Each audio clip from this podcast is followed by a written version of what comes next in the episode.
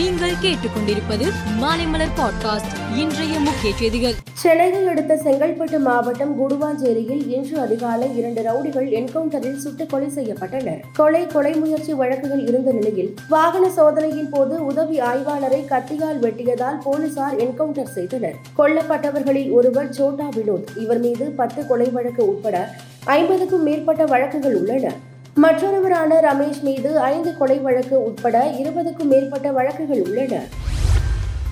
சென்னையில் வணிக பயன்பாட்டிற்கான சிலிண்டரின் விலை தொன்னூற்றி இரண்டு ரூபாய் ஐம்பது காசுகள் குறைந்து உள்ளது. தற்போது ஆயிரத்து எண்ணூற்று ஐம்பத்தி இரண்டு ரூபாய்க்கு விற்பனை செய்யப்படுகிறது.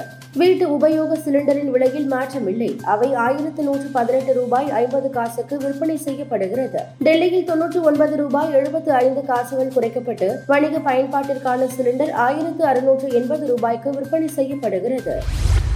சென்னை கோயம்பேடு காய்கறி சந்தையில் இன்று கிலோ ஒன்றுக்கு பத்து ரூபாய் அதிகரித்து தக்காளி நூற்றி எழுபது ரூபாய்க்கு விற்பனையானது. இதனால் சில்லறை விலையில் இருநூறு ரூபாயை தாண்டி விற்பனையாகிறது.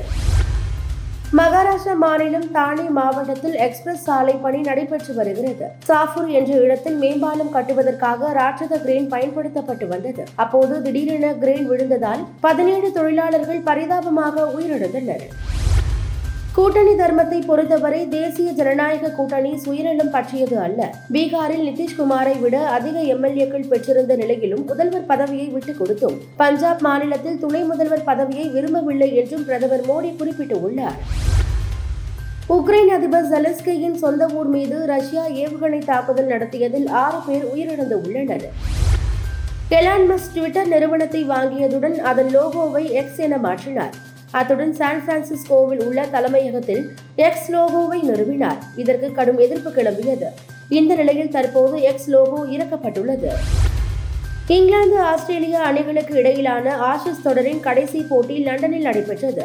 இந்த போட்டியில் இங்கிலாந்து வெற்றி பெற்று தொடரை இரண்டுக்கு இரண்டு என சமன் செய்தது. இந்த போட்டியுடன் இங்கிலாந்து நட்சத்திர வீரர் ஸ்டூவர்ட் பிராட் கிரிக்கெட்டில் இருந்து ஓய்வு பெற்றார்.